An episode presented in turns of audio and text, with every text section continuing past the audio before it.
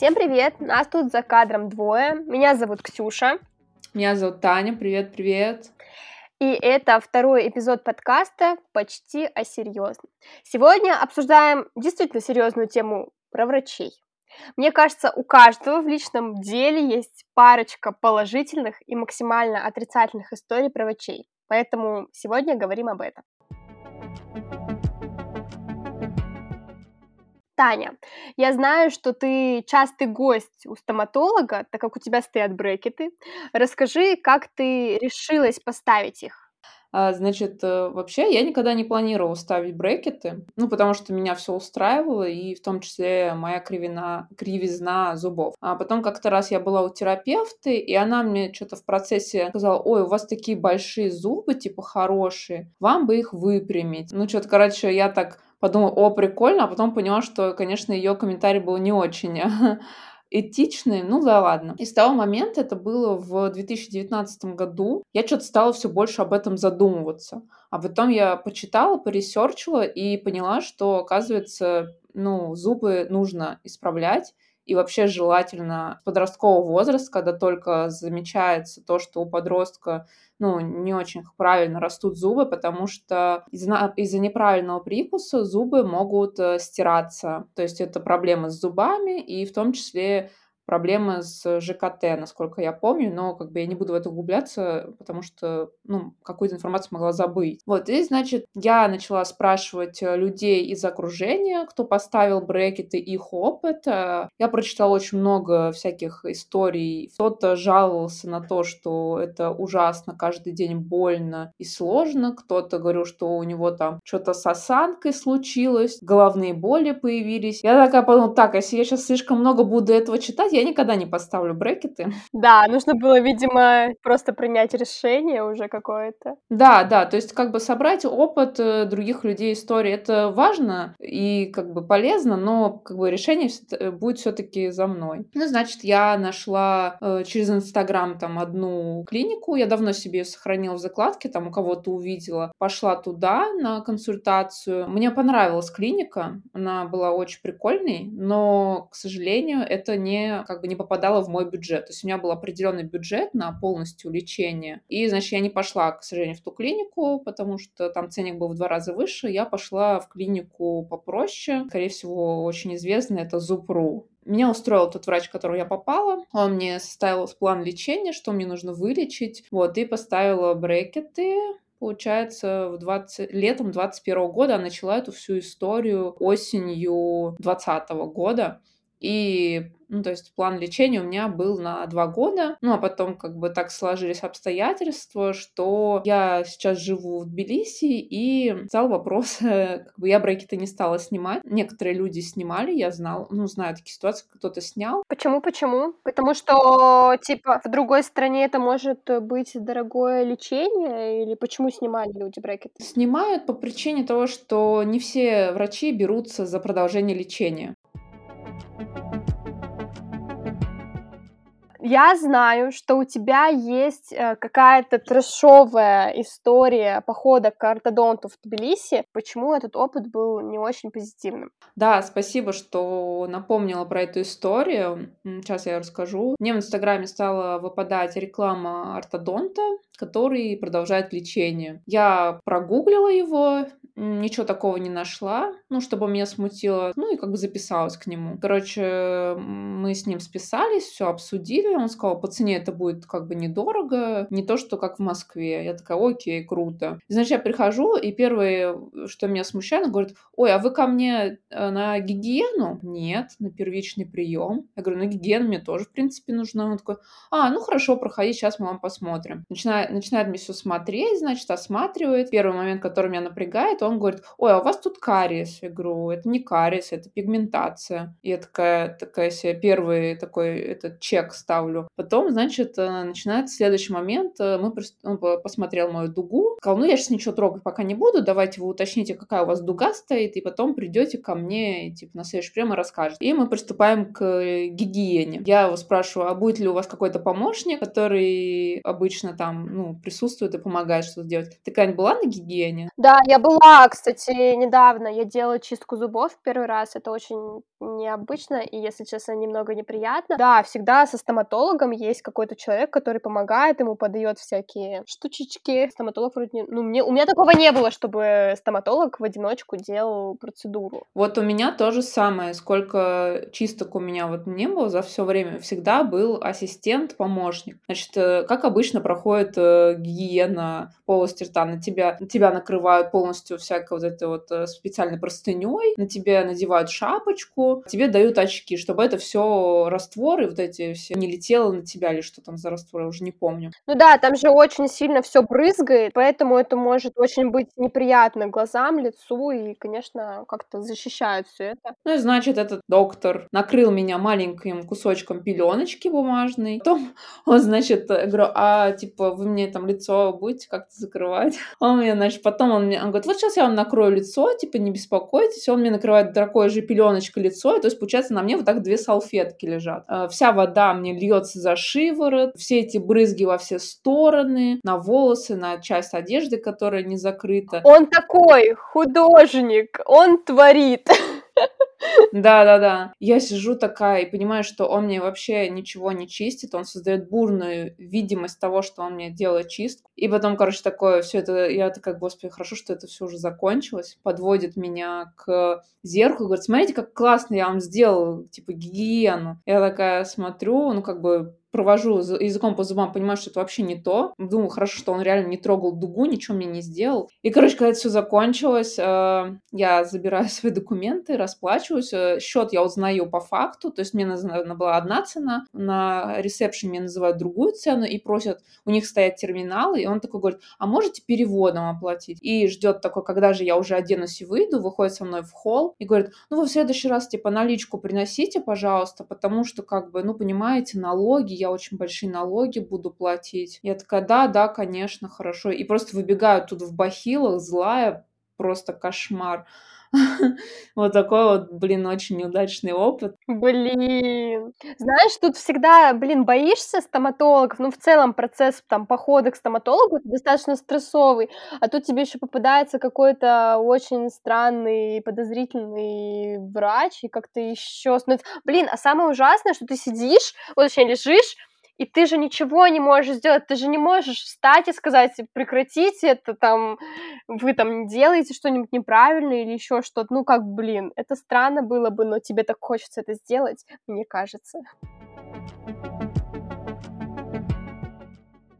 А у тебя какая история? Э, я, если честно, не особо боюсь стоматологов, ну, типа, мне все равно, если честно, то есть у меня нет какого-то страха. Э, недавно я ходила по страховой от работы в стоматологию, там лечила кариес и чистила, чистку делала. И, если честно, я выбрала стоматологию просто на обум, где-то рядом с домом, такая более-менее, что была клиника. И мне попалась молодая девушка-стоматолог, она выглядела просто как из черного зеркала, у нее знаешь, были такие идеальные зубы. Они меня там еще повели сделать снимок, и там со мной говорил робот, типа, не знаю, там, вытяните подбородок э, вверх или что-то такое. Короче, супер как-то все технологично. Мне очень порадовало, что это молодой врач, я, мне, у меня проснулось как-то сразу доверие к этому. Чистка тоже прошла хорошо. Единственное, что я почему-то думала, что это будет больно, но это было не больно, но неприятно языку из-за того, что там вот эта струя воды или воздуха, она как будто тебе иголками в язык э, колят, и это вообще неприятно, но я справилась, я вытерпела. Ты можешь что-то еще про стоматологию рассказать из своего опыта? Блин, у меня на самом деле мало историй про стоматологию, потому что у меня все детство были достаточно ровные зубы, было мало кариеса, и там, наверное, только в универе или после универа я как-то проверяла свои зубы, лечила кариес, но его было не так много. А, единственное, у меня недавно кушала что-то из Короче, что-то я ела, и у меня отвалился просто кусок зуба. я такая, типа, что? у меня супер ровные зубы, особо нет нигде кариеса. Ну, да, короче, у меня отвалился зуб, и я думала, что мне придется ставить коронку, но, слава богу, обошлось, там, получается, под пломбой не был какой-то супер далекий карис, и мне просто восстановили все это. Вот. Но это было не очень приятно. Да, есть такая история, как скрытый карис, то есть у тебя зуб может выглядеть хорошо, там может быть какая-то крохотная точечка, знаешь, как грецкий орех хороший, ну, типа вот смотришь на грецкий орех, он хороший, а внутри он прогнил. То есть это вот часто такой пример приводят врачи, и поэтому а, конечно, ни в коем случае никому никакие советы мы не раздаем, но очень рекомендуем, как говорится, беречь э, зубы с молоду, а не что там еще в поговорке говорится. Знаешь, э, я всегда у меня никогда особо не было историй с городскими клиниками, что меня там как-то обижают или какие-то не очень врачи.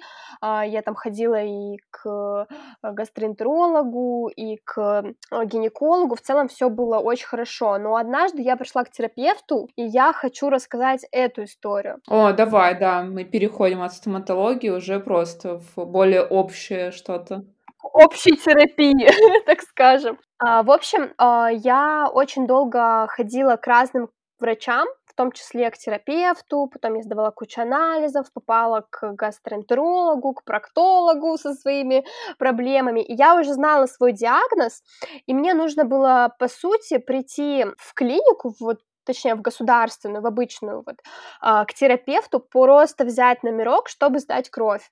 А, но так как я ходила к гастроэнтерологу в частную клинику, получается, никаких записей о моих э, каких-то проблемах, так сказать, в э, этой клинике не было. Я прихожу и говорю, что мне нужно сдать кровь. А, терапевт меня начинает расспрашивать, типа, для чего вам, какое у вас направление. Ну, в общем, Вообще они обычно могут этого и не делать, но как-то так он почему-то меня спросил про это, и я сказала, что у меня... Это в государственной, правильно я услышала? Да, да, это даже не мой терапевт, это какой-то просто терапевт, который вот первое у него свободное окошко было, я записалась, я его вообще никогда... Хотя там все время меняются терапевты, в общем, это не важно. А, я пришла, он начал расспрашивать про мою болезнь. А, а у меня язвенный колит, так скажем, и это такое аутоиммунное заболевание. Мне было, если честно, немножко некомфортно, потому что я и так, ну, каждый раз ты приходишь к врачу, и каждый раз ты рассказываешь про то, что у тебя болит, какие у тебя проблемы, а, не знаю, что ты сдавал, показываешь эту кипу бумажек, а я это все прошла, и мне нужно было просто направление на кровь. Ну, то есть ему не обязательно все это знать. Я ему ответила, и он э, там что-то печатал на компьютере и такое говорит, а вы были у нашего гастроэнтеролога, ну вот как бы типа от этой поликлиники? Я говорю, нет, я не была, я была у частного. Ну типа я все как бы решаю, мне просто нужно сдать кровь. Он такой, я вас запишу, у нас такой прекрасный гастроэнтеролог. Я говорю, не нужно меня записывать, мне нужно просто сдать кровь. Дайте мне, пожалуйста, направление на кровь. Он начал э, разговаривать, ну все, все настаивать на своем, с ним сидела медсестра, и медсестра начала что-то рассказывать про мою болезнь, типа что-то вроде «да язвенный колит, да это все фигня», типа, ну я уже не помню, в каком контексте она это говорила, но, в общем, меня это очень сильно задело, и, э, если честно, я просто встала вот так вот, ну, я уже начала... А, у меня была маска, потому что это был масочный режим, и у меня просто так текли слезы, потому что я не знала, что сказать, потому что у меня, у меня была ужасная злость, типа, зачем меня спрашивают про это, если мне нужно просто анализ на кровь сдать, неважно для чего. И у меня текли слезы, и потом из-за того, что он все это долго делал, мусолил со мной этим, ну, этим разговором, э, я просто вот так, ну, подорвалась со стула, выхватила у него свои бумажки, направление, направление на кровь, которое мне давали, так просто выхватила и сказала «до свидания», типа. И потом шла, у меня была ужасная истерика, знаешь, когда ты вот так вот, вот так вот плачешь и захлебываешься. Я позвонила своему молодому человеку, потому что, ну, я просто не знала, что делать, я просто ему ревела в трубку, он такой, типа, успокойся, иди домой. Я шла домой, и знаешь, вот там мне идти до дома 15 минут, и я все время это вот так вот, как, как ненормально, короче, шла домой. В итоге кому-то я еще позвонила из подружек, и в тот же момент, когда я с кем-то разговаривала из подружек, мне звонит неизвестный номер, и это оказался тот терапевт, и он такой говорит, Ксения, я вам оставил э, направление на кровь, заберите там в регистратуре. Ну, типа, короче, по, по факту мне сказал. Как бы он вообще, наверное, охерел, что я оттуда выбежала. В общем, это была супер неприятная история. С одной стороны, да, врач должен задавать вопросы, но с другой стороны, мне кажется, как бы не должен настаивать на гастроэнтерологии, эта медсестра не должна была мне как-то говорить про мою болезнь, потому что моя болезнь тоже немножко связана с психологической какой-то такой темой, то, что, ну, когда ты узнаешь про это, то, что там тебе нужно пить таблетки или еще что, у тебя тоже как бы случаются какие-то психологические такие штуки, что ну, жизнь не будет прежней, так сказать. Вот. И, ну, от этого тоже непросто. Хотя я там достаточно уже приняла эту ситуацию, но просто к тому, что ты все время тут ходишь по врачам, постоянно рассказываешь про эти бумажки, это ужасно. Вот, это бюрократия, это отвратительно. Вот такая история. Слушай, ну, конечно, я не могу не прокомментировать эту историю, потому что, во-первых, ну, конечно, с их стороны это очень неэтично, мы, э, слово замусоленное, но, как бы, извините, э, врачи не должны так наседать, но, как бы, чаще всего не все врачи а, ну, врачи тоже люди, и не все люди там эмпатичны или умеют как-то там себя вести. И, ну, очень круто. Вот, мне кажется, это большая ошибка вообще идти в медицину, если ты не любишь людей, если ты не этичный человек, если ты, ну, ты можешь быть резким и дерзким, когда ты что-то там делаешь в плане своей профессии, но по отношению к человеку, блин, я даже не знаю, как это сказать, ну, то есть в общении ты не можешь быть таким, ты не можешь человеку как-то резко или негативно про что-то говорить, потому что это ужасно. Если честно, это обижает многих людей. Да, и поэтому люди не ходят к врачам, на самом деле, в том числе по этой причине, и ты молодец, что встала и вышла. Это очень круто, и на это на самом деле требуется, ну, как бы внутреннее Э, сила, чтобы просто встать, забрать свои документы и выйти. Потому что, ну, как правило, есть такая вещь, что, типа, вот врач, он же врач, и, типа, создается такая иллюзия, что он имеет над тобой большую власть, знаешь, как вот в школе там учителя, и поэтому ты не можешь ему условно что-то сказать, перечить или там Э, точно вот так же там выйти и хлопнуть дверью, а врач там может тебе что, что угодно говорить и вводить тебя в краску, и ты там, ну, просто чувствуешь себя некомфортно и думаешь, зачем я сюда пришел. Да, да, я понимаю, о чем ты. Мне кажется, это даже вот не то, что э, момент какой-то статусности, то есть ты он врач, а ты пациент, да, это просто вот момент человеческих отношений. Если человек тебе делает больно, неприятно, ты можешь всегда встать, уйти, ответить, ну, понятно, не агрессивно как-то, а просто защитить себя. Э, у меня вообще, мне кажется, то ли с моей болезнью, то ли с... просто в этом году я как-то достаточно активно это делаю, потому что, ну, я не позволю другому человеку. Ну, если мне неприятно, я просто уйду или там ему скажу что-то. Могу быть даже агрессивной. Да, ну, мне кажется, это очень правильно, потому что как не ты сам за себя можешь постоять, вот реально. Я хотела вот у тебя спросить, смотри, мы вот с тобой обсудили такие достаточно негативный какой-то опыт, ну, в большинстве случаев. Был ли у тебя какой-то опыт посещения, посещения Посещение. посещения врача или клиники положительный, что тебе понравилось, может быть, запомнилось? В общем, расскажи про какой-то положительный опыт. Так, ну, значит, была такая ситуация, что, значит, мне нужно было пойти к проктологу. А если кто не знает, кто такой проктолог, это врач, который занимается нашей попой. Вот, так говорю, блин, и смущаюсь. Какой ужас, блин, девочка взрослый. Вот, на самом деле мы мы с тобой сейчас обсуждали, обсуждали, да, я с тобой, тебе тоже задавала вопрос, типа, а, блин, а рассказывать ли историю про проктолога? Я как-то очень стесняюсь.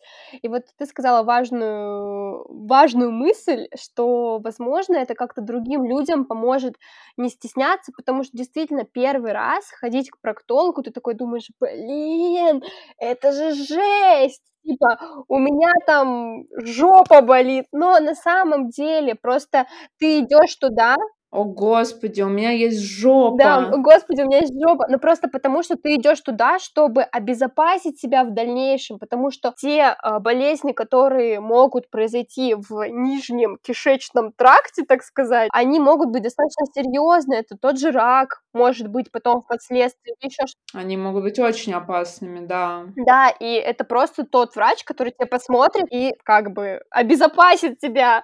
Вот, кстати, к слову, э, я... Вот эти жопные темы. Жопные темы, да. Э, как раз-таки я э, как-то попала на сторисы доктора Сычева. Это психиатр, если, ну, вдруг кто-то не знает. У него очень такой активный, интересный инстаграм. Он пишет книги, ведет в том числе свой подкаст. И, короче, он как-то, я так попала удачно, и он рассказывал, как он, э, ну, рассказывал прям полностью, как он ходил к проктологу, почему и как. Ну, то есть вот эту предысторию я не знаю. Я попала на тот момент, когда он говорит, что блин, ребят, я вот рассказывал, как я ходил к проктологу, и там, типа, показывал своего проктолога, как, как он у него в кабинете, типа, и вот, типа, он классный. И он говорит, и когда я рассказал, э, мне повалили сообщение в директ, что, блин, как круто, спасибо, что ты рассказываешь, я, типа, впервые в жизни, вот, у меня была проблема, и я после тебя решил пойти записаться к проктологу, потому что эта тема такая стигматизированная, поэтому ну и люди стесняются, боятся и не идут. И, короче, у меня была, значит, по этой части проблема.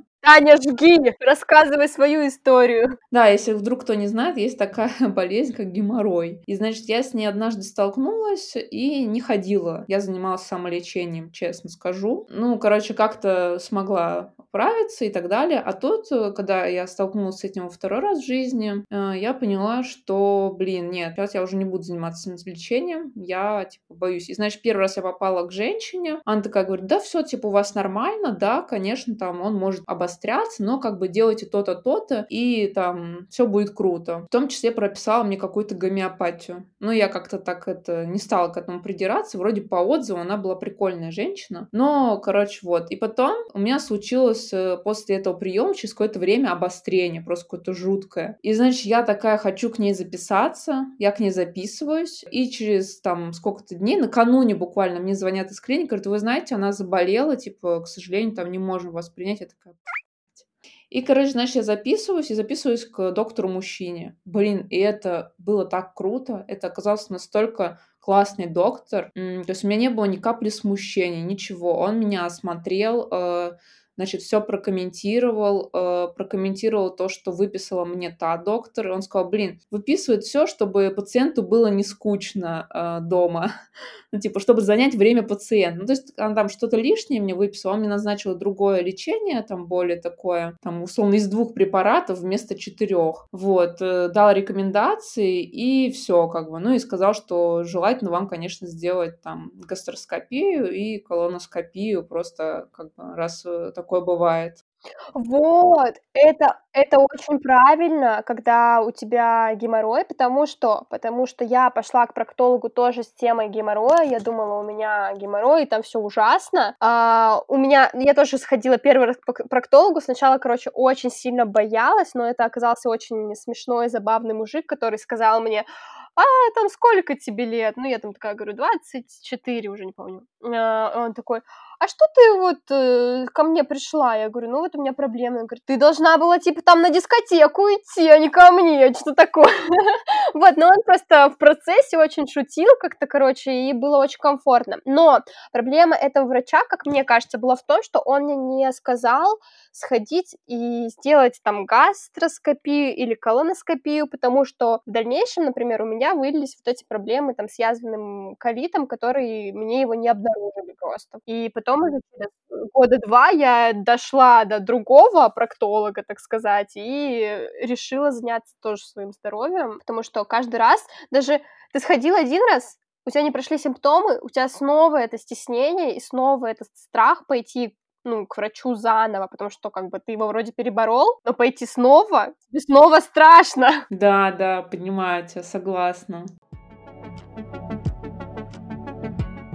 Блин, а вот так же я ходила перед э, этим и вот к гастроэнтерологу, это было, ну, вот как бы хороший гастроэнтеролог, который э, про доказательный, и тот, который не про доказательный. И вот когда я у той, которая не про доказательную сидела, она просто вообще назначила мне по какой-то кальке какие-то там препараты. То есть те анализы, которые она мне назначила, на основе них невозможно поставить было такой диагноз, который она поставила. И когда я пошла к другой, она говорит, блин, ну, не, не надо вам ничего этого пить, ничего этого делать, и правильно сделали, что вы не стали это пить. Как бы все у вас нормально, не переживайте пожалуйста, как бы, если у вас ничего не болит и ничего не беспокоит, не надо ничего пить, потому что то, что вы ходите к врачам, это в том числе стресс, и как бы вы больше стрессуете, чем как бы живете и думаете, что у вас что-то ну, не так, а на самом деле у вас все нормально. То есть вот просто там условно основе вот этих вот исследований, там через сколько-то лет их повторите, чтобы убедиться, что ничего там не происходит, но ничего пить и там залечивать себя не нужно. И фух, мы просто, знаешь, как камень с души, и очень классно это э, гастроэнтеролог, она в том числе свой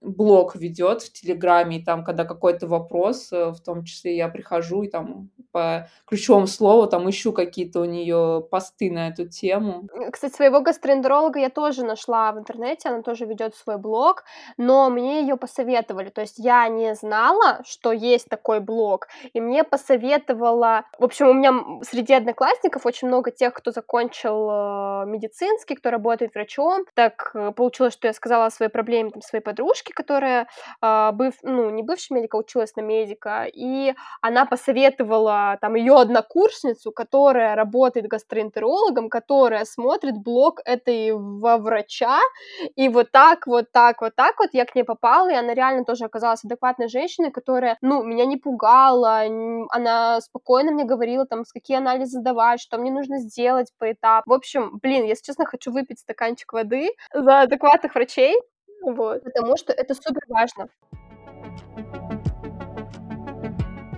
Вот вообще вот один из поинтов вот этого нашего выпуска в том, что нужно не бояться проверять то, что тебе назначает врач, то, что тебе говорит врач. Да, это займет время, но лучше все проверить. И если есть какие-то сомнения, если что-то с чем-то не сходится, хотя очень любят говорить, вот, типа, интернет, как в нем, типа, разобраться, там столько, типа, мнений, и как мне понять, какое мнение, типа, подходящее. Ну, я не знаю, как это объяснить, но это как-то приходит потом с опытом. Ну, нужно читать интернет, но тоже не, знаешь, там иногда пишешь, это у тебя там уже рак чего-то там, то есть немножко дозировано. То есть, э, да, читать, но при этом общаться с врачом тоже, э, рассказывать ему о том, что ты прочитал, что у тебя есть такая информация, чтобы он тоже не думал, что ты такой тупой человек тут пришел.